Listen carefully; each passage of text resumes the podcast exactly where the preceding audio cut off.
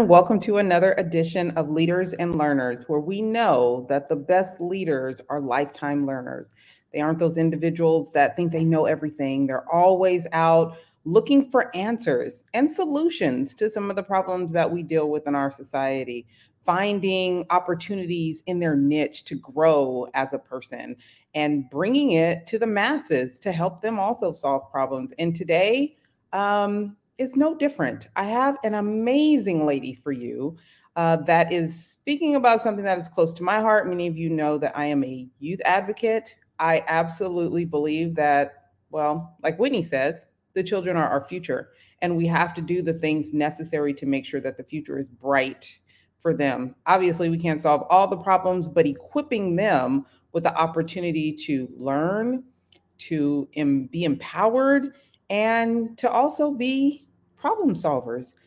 I'm going to bring you a woman that put herself in a situation to probably learn more than she even wanted to. You know, sometimes we uh, open up Pandora's box and find out that, oh my God, there's so much in here that needs to be cleaned out.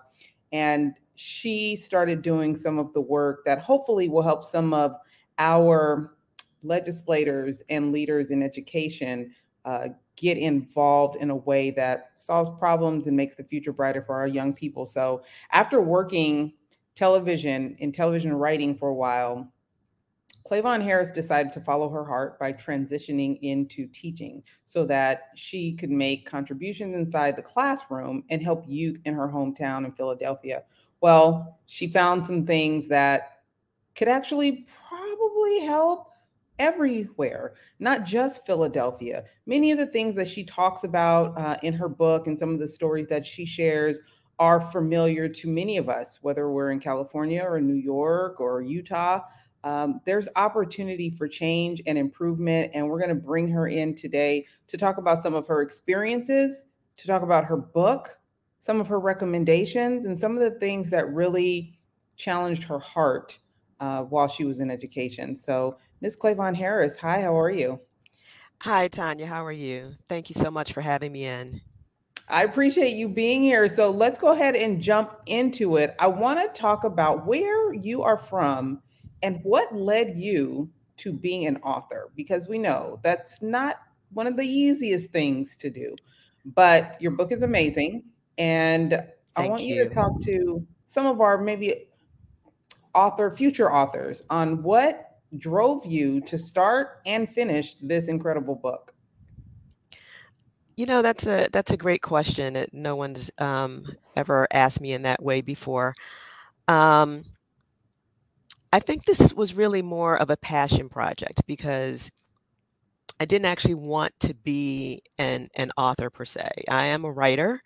Um, I have a, a, background in writing for television and for advertising and um, other types of uh, and just different types of digital media. But um, what happened is I decided that I was going to leave TV writing, return home, and become a teacher. But once I arrived back in Pennsylvania, I discovered that uh, Pennsylvania doesn't do emergency credentials. So I had to do a two year program um, in order to get certified. But they were begging for substitute teachers and asked if I would um, if I would be willing to consider doing that. And I agreed, and I thought it would give me a chance to get my feet wet and really see what was going on in the the public schools in Philadelphia. And what I saw just really shocked and amazed me um, and I realized that, you know, there are so many kids who are not getting the education that they deserve. And, you know, it's not always necessarily the fault of the teachers, it's not always necessarily the fault of the the schools, but there are different systems and regulations in place that prevent change from being made as quickly and as, as efficiently as it needs to be made. And because I was so just stunned by the amount of classroom disruption and, and loss of learning and I just thought this is so unfair to these kids. It's just, you know, how do you expect them to be competitive when they're losing out on a part of their education every day, every week, year after year? You know, it's it's putting them in in such a difficult position. And so I wanted to write this book to kind of give people an idea of what it's like on the inside of a large urban school system on a, a daily basis.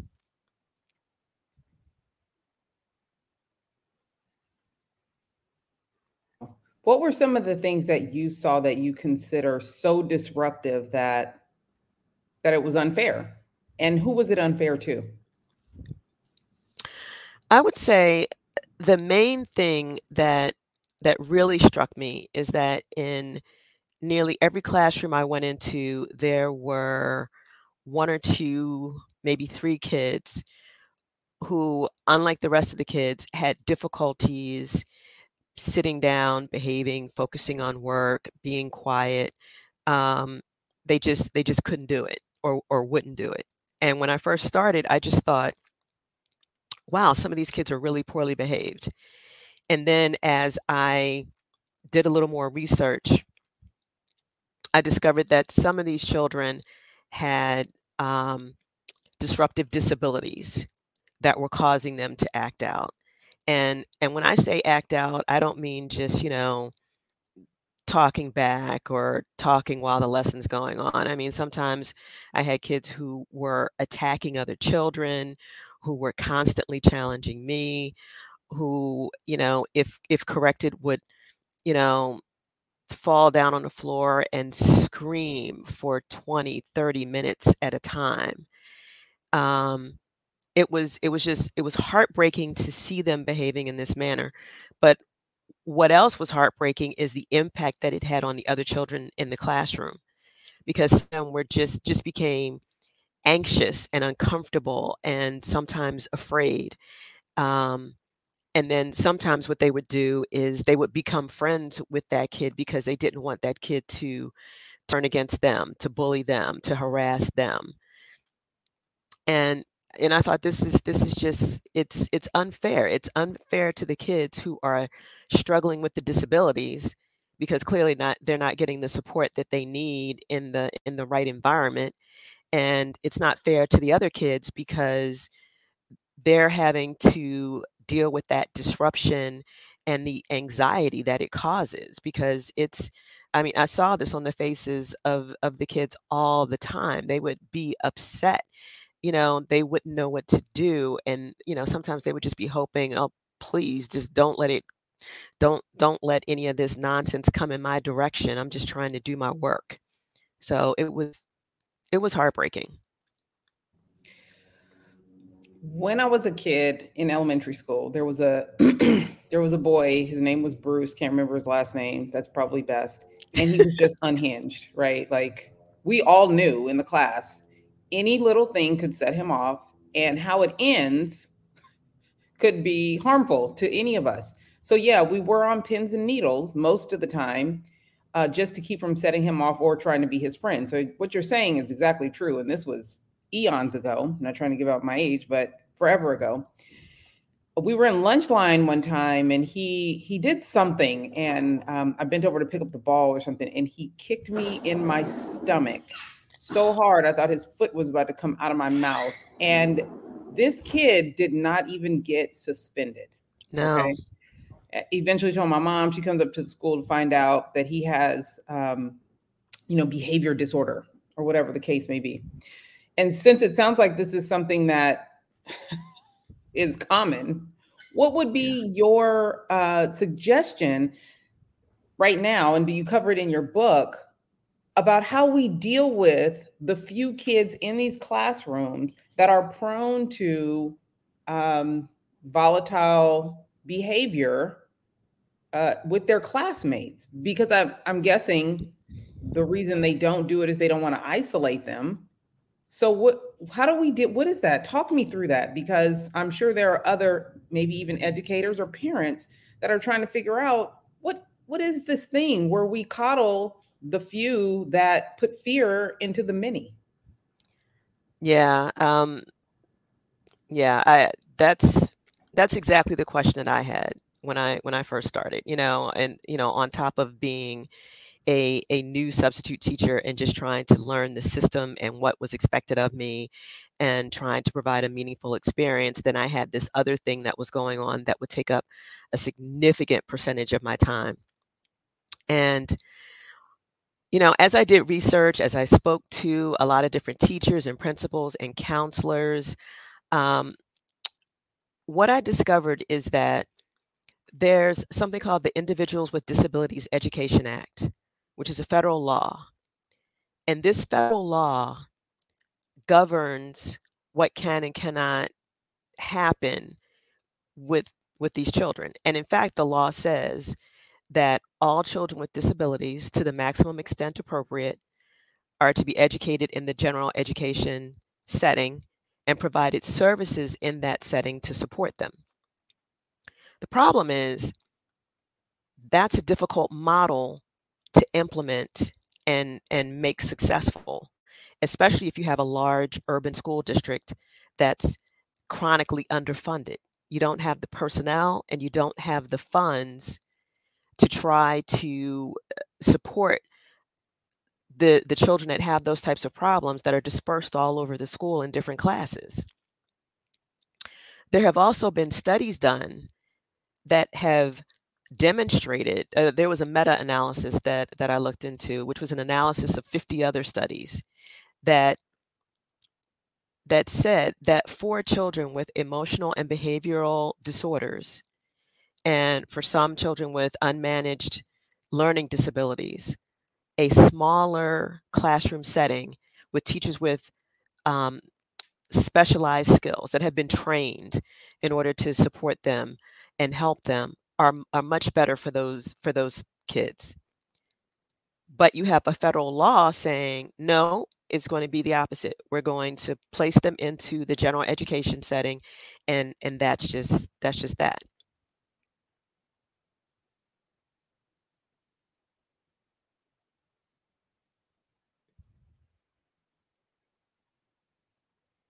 Oh, I'm sorry, Tanya, I can't hear you. We're not really equipping our educators to deal with that, right? Like, no. No, no, they're not. Um, a lot of them nowadays, they have to take a lot of psychology classes and things like that. But, you know, I've spoken to so many new teachers and I've spoken to a lot of counselors and psychologists. There's one psychologist that I interview in the book, and she says that she very often sees teachers are just not prepared to handle what they're encountering in the classroom with with kids who have these disruptive disorders. They don't know how to deal with it. That's not what they went to school for. And they don't know how to um, how to make it work and how to make it work for the rest of the kids. So, and she said she tells them all the time. She tells the new teachers, she tells the experienced teachers, this is what the job is right now, you know, and you have to make adjustments. And she's a, a big supporter of inclusion. But what she said is that you can't just have blanket inclusion. You have to see if that works for that particular child. You can't just decide this is the formula and then force all the kids into that that framework because it doesn't necessarily work for them and it doesn't work for the other kids. So it seems like with COVID, coming out of COVID, a lot of schools are also experiencing a rise in violence in their schools. And that's not necessarily a, um, a disorder. This is this has become bad behavior, or has it? Like what what do what do you contribute? What do you attribute to the bad behavior and the rise of violence in classrooms now that we're out of COVID? Because the numbers show it, it's a real thing. It is real. Um, you know, I'm I'm not a psychologist, but my expectation is that um, that COVID does have something to do with it. COVID has had a great impact on adults and children alike.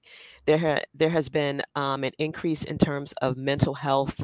Um, I don't necessarily want to say issues, but mental health challenges for a lot of people. I mean, a lot of people were locked in the house for, you know, basically two years, couldn't see their, you know, best friends, their loved ones. I think for, for children, that's particularly difficult to process. And so I think it did have an impact on a lot of kids.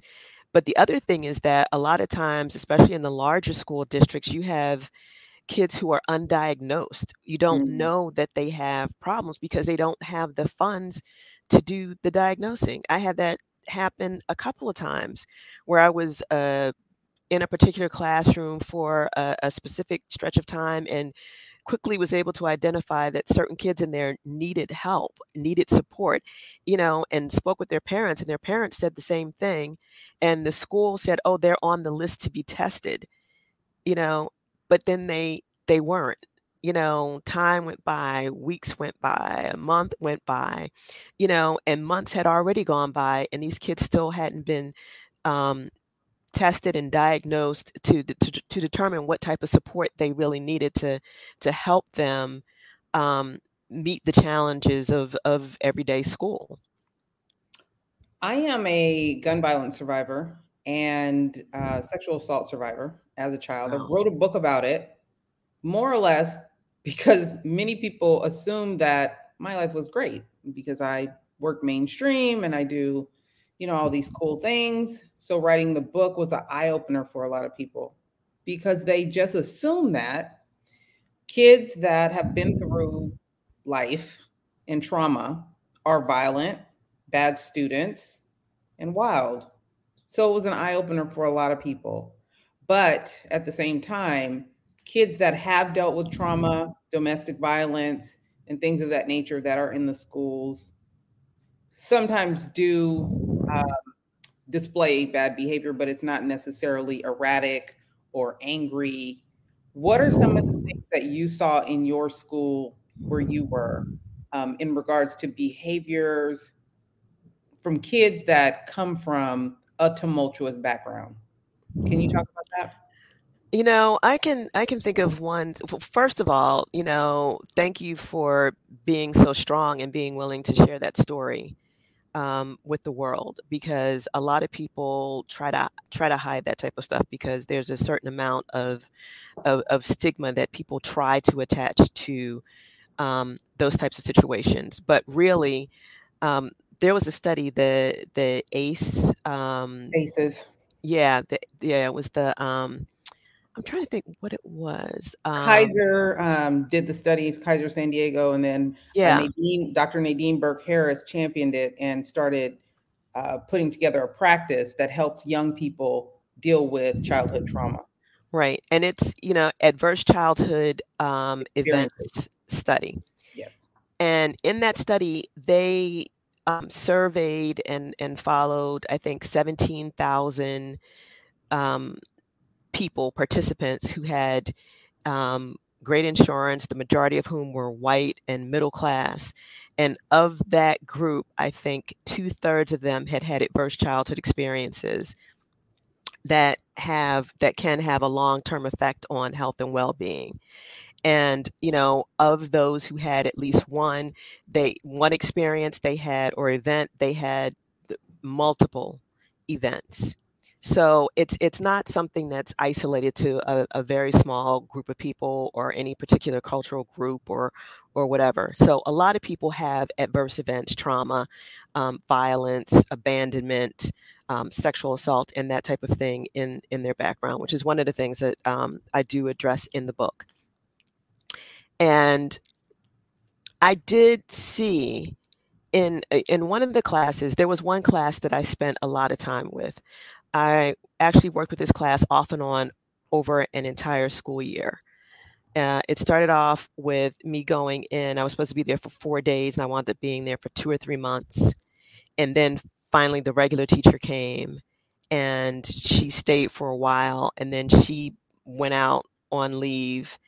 And then um, they called me back, and I was there for another couple of months. And then she came back again and then she went back out and I, I came back and i finished up the school year with them and you know in that class i saw different levels of um, behavior that were were were really kind of disheartening.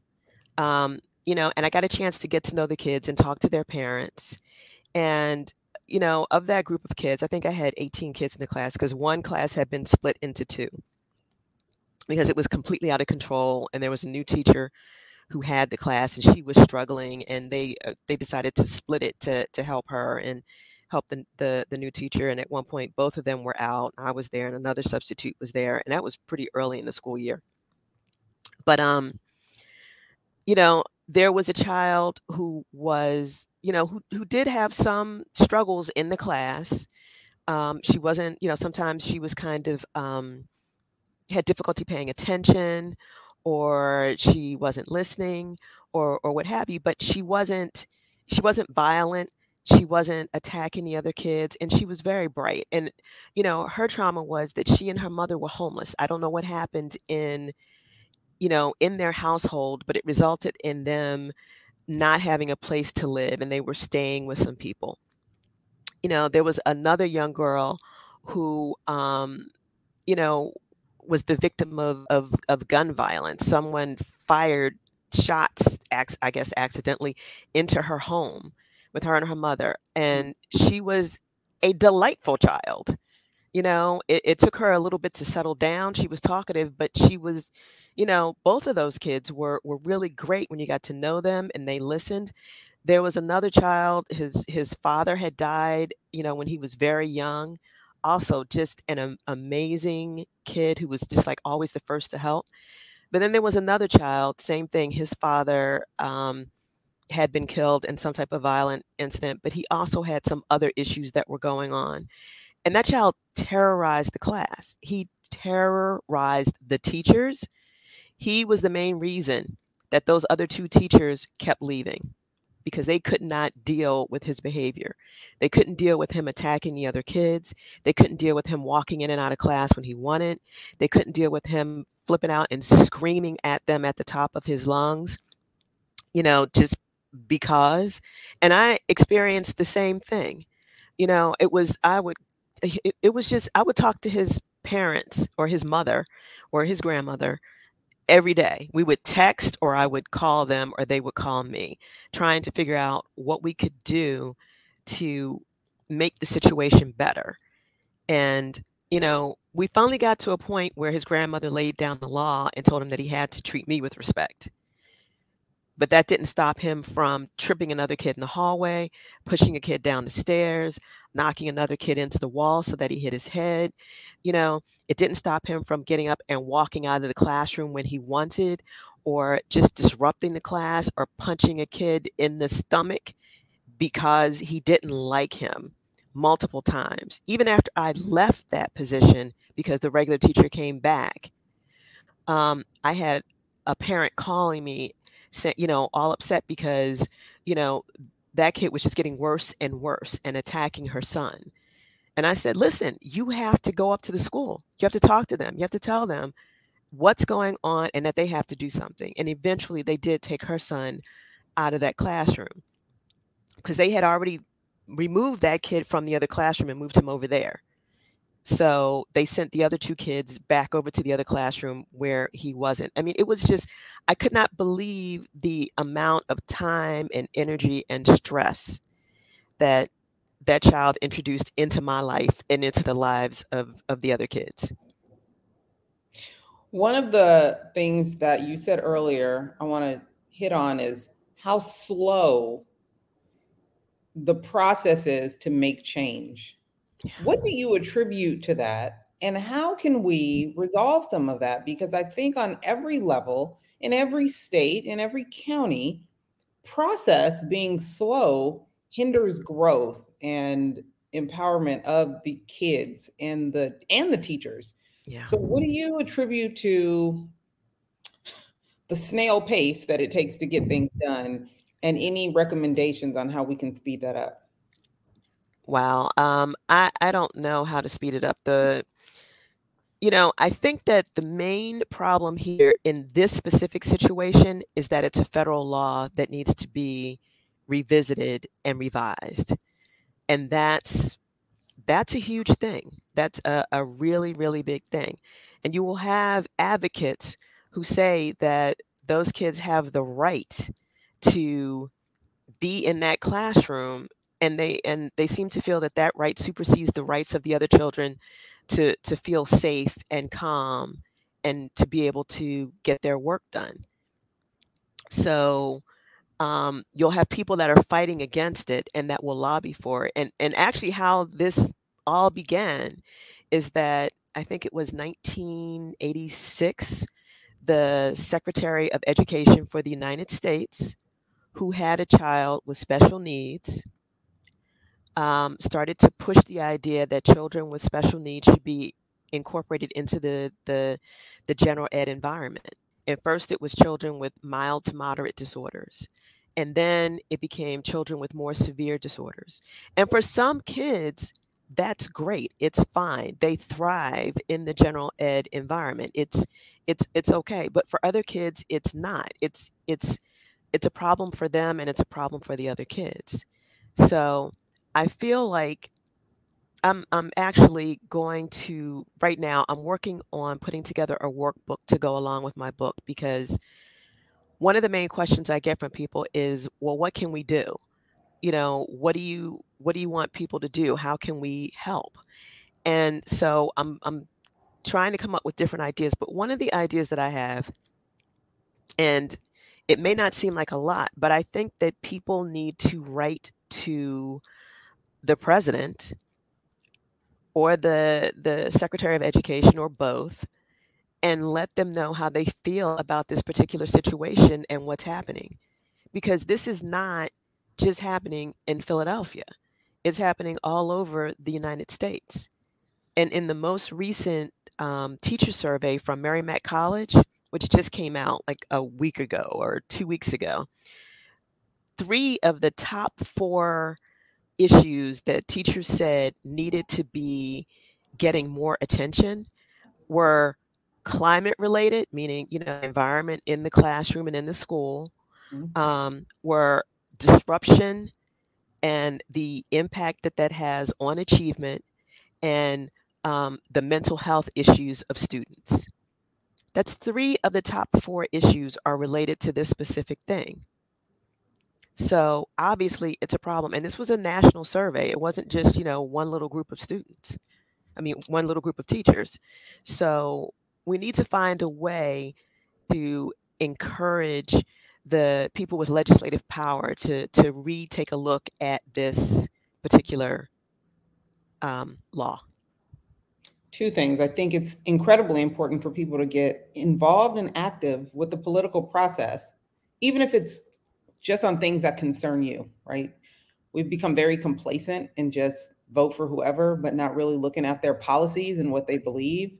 Right. So understanding who you're voting for and what they actually stand for is more important than if they're Democrat or Republican, because these yeah. are issues that far surpass that when we're talking about our kids and we're talking about policies and we're talking about how the classroom operates one of the things I wanted to ask you, we talk about kids with disabilities, but COVID did show a lot of people that there's they can't stand their own kids sometimes. There were people that lost their minds sitting in the house with their own children. And I got phone calls from friends and neighbors that were just losing it. And the only thing I could think, and it spilled out of my mouth a few times, is, but you're sending them to school. You're you're raising people you don't like, and then you're sending them to educators.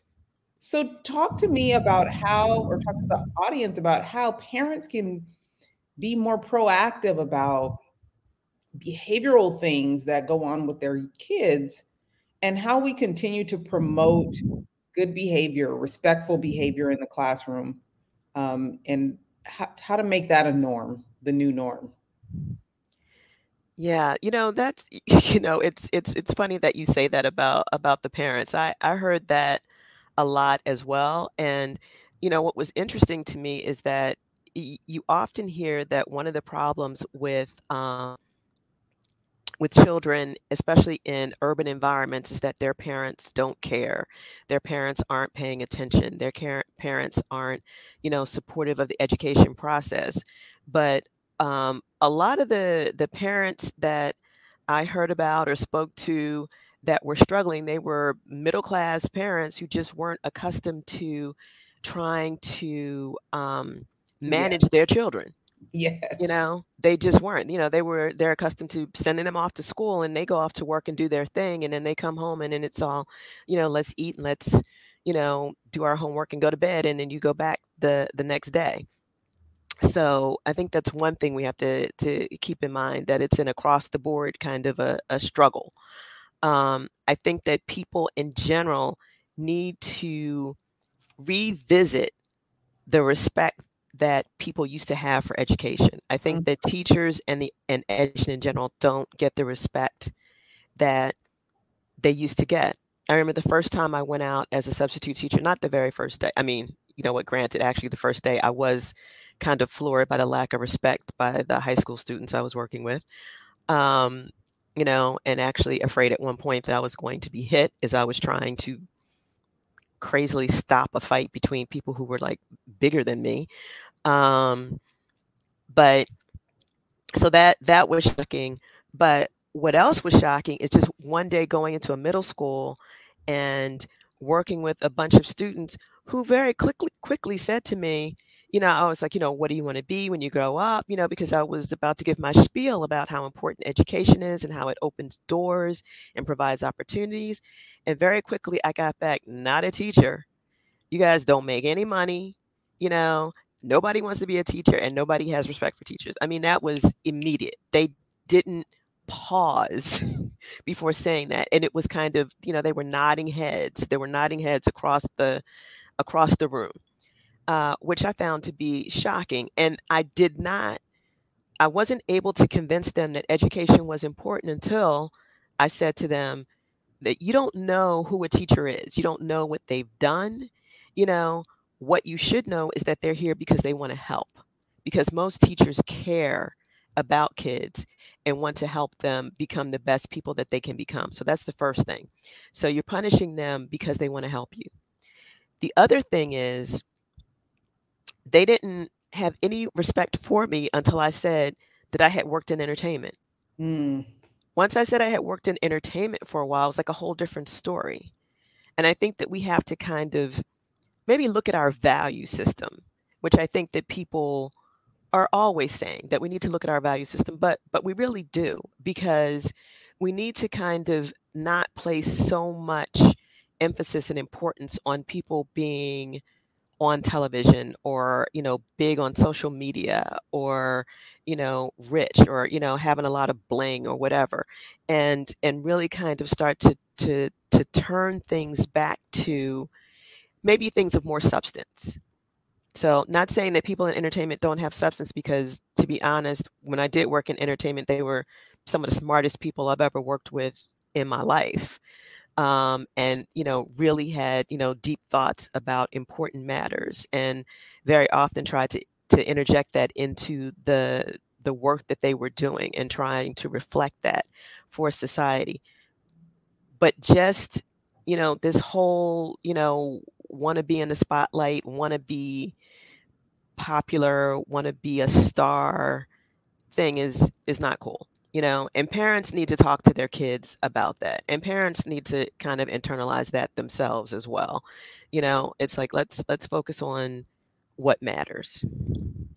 It's interesting um, how kids pers- their perception of what's important it does come from the home. And we we can't take that away. That's that's the truth of the matter. So what's coming out of their mouth is coming from where they're born and raised.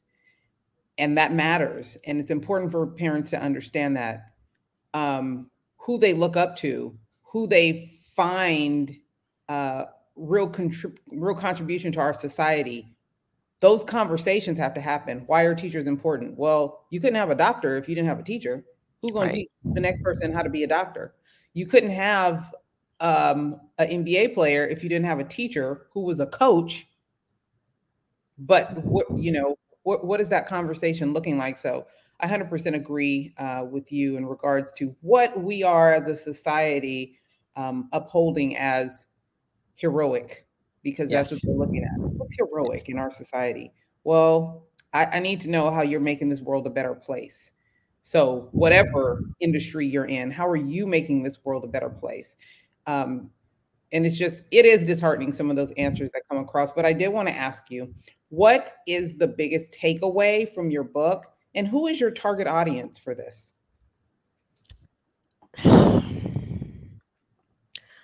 For me, the biggest takeaway is that specific thing is the the incredible amount of disruption in the classroom. In the book, you know, the first half of the book is just stories from the room, you know, just just different things that I went through as a substitute teacher, as a teacher, dealing with kids, dealing with parents, dealing with administrators. Um, but then I, I, you know, and then following up on some of the schools where I subbed, you know, and it tells you, you know, and it you know it tells you what happened to those schools. Did they become charters? Were they closed? You know were they shut down because of violence? Or you know are they better now because you know they've been taken over by xyz private company?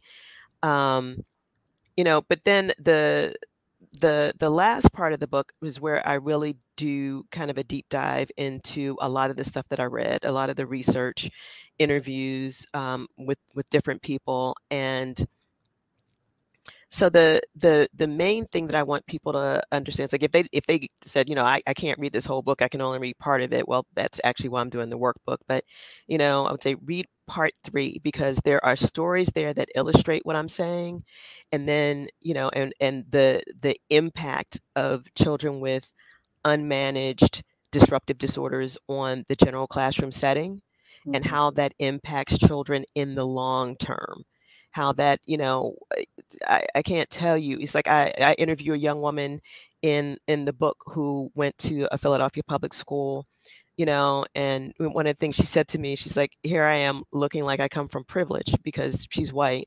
She said but you know um, i didn't and I, I struggled through school and you know there was a lot of disruption and when I graduated and managed to get loans to go to college, I got there and found out that my skills weren't strong enough. So I had to take a bunch of remedial classes and pay to learn what I should have learned for free in, in public school.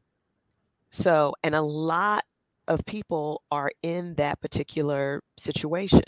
And it's this continuous disruption that's detracting from the the the learning process is chipping away at it a little by little every year so that by the time the kids graduate from high school they're not prepared for college and they're not prepared for the the workforce necessarily and then they wind up in a job that doesn't have a whole lot of upward mobility and then oftentimes their kids wind up going to the same underperforming schools now, granted, some kids have enough like support at home, they have enough resilience, you know, they have enough whatever in themselves to make sure that they get what they need to get. Like that young lady actually wound up sleeping on couches at her friends' apartments all through college because she couldn't afford to pay for the remedial classes and then her regular classes and graduate so she couldn't pay for rent. So she was basically homeless the entire time. You know, it's we have to look at this. We have to look at the disruption. We have to look at what the impact is. We have to kind of understand how it affects the children. And I think for some of the children, it it causes them problems. It causes them the the trauma that they're experiencing, they're experiencing in school because they're being harassed or bullied by a child who is out of control and then we're not helping that kid who's out of control either because that's not the right environment for them. So I, I think that's the the main takeaway. I appreciate you sharing that.